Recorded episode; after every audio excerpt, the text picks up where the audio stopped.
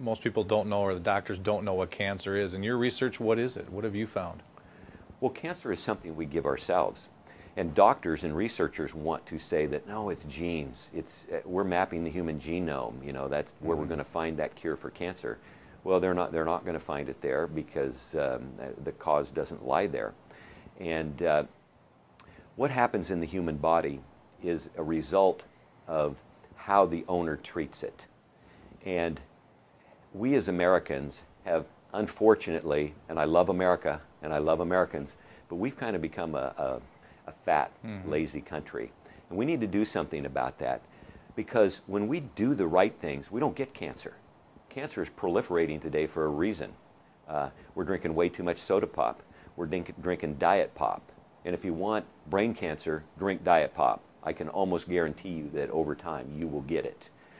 Um, so we're doing all the wrong things. We put lotions and potions and, and what we wash our hair with on our body. They're all carcinogens unless you're buying something that's natural. We drink fluoridated water. Fluoride is a deadly poison. It will kill you as well over time. Chlorinated water. We take showers in chlorinated water. We cook our food to death. That destroys all the goodness in our food. We don't eat any raw food, you know. Raw carrot, kid's not going to eat a raw carrot. He's been taught not to. French fries are not a vegetable, yet they're taught they are. So we give cancer to ourselves by how we treat our bodies, and it causes the body to acidify. And when your body gets acid, all these foods and drinks are acidic. They, the, your inner environment in your body becomes acid. And guess what? Pathogens thrive in acidity.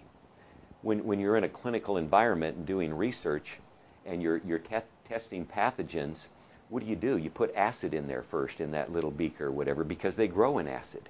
If you put it in, mm. in alkaline, it wouldn't grow. And so it would kill it. Alkaline body is uninhabitable for cancer and all other diseases. Doctors should know this, but almost all Americans are acidic. And that's the reason why we're so sick and getting sicker. Mm-hmm. We need to stop that.